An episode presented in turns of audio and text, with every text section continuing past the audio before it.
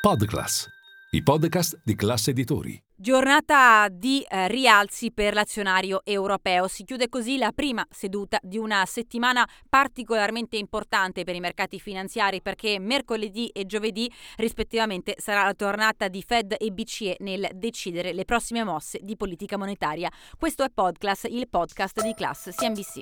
Linea mercati. In anteprima, con la redazione di Class C N B C, le notizie che muovono le borse internazionali.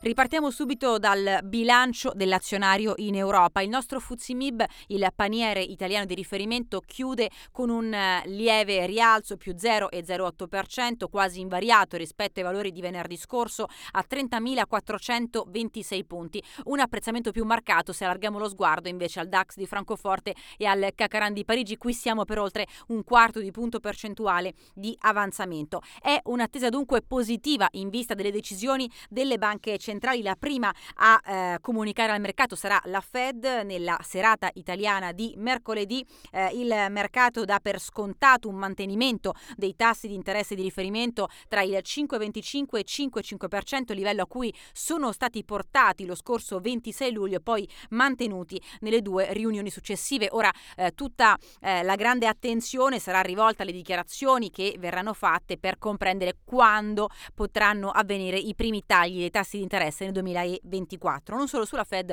ma anche sulla Banca Centrale Europea.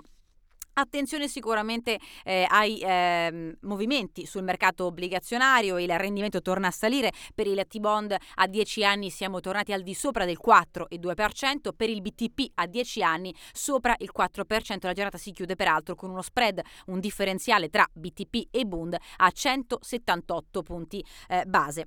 Ancora nel dettaglio dei titoli più acquistati e venduti sul fronte italiano, sicuramente a segnalare la performance positiva di FinecoBank, un allungo di quasi il sei per cento grazie alla raccolta di novembre, dato positivo per circa duecentottantasette milioni di euro, eh, con un dato positivo per il gestito di duecentoquattordici milioni. Attenzione anche al Monte dei Paschi di Siena, che eh, ha visto un rialzo di quasi il tre per cento con la sentenza di secondo grado da parte della Seconda Corte Penale d'appello di Milano, che ha assolto gli ex vertici Alessandro Profumo e Fabrizio Viola eh, dalle le accuse di irregolarità di bilancio. Il fatto non sussiste, il eh, titolo tira un sospiro di sollievo, in qualche modo legato anche, come questa mattina gli analisti di Intermonte ci aiutavano a intravedere, grazie al fatto che ora potrebbero essere liberati parte degli accantonamenti a riserva come fondo per i rischi legali. Eh, secondo Intermonte questo potrebbe essere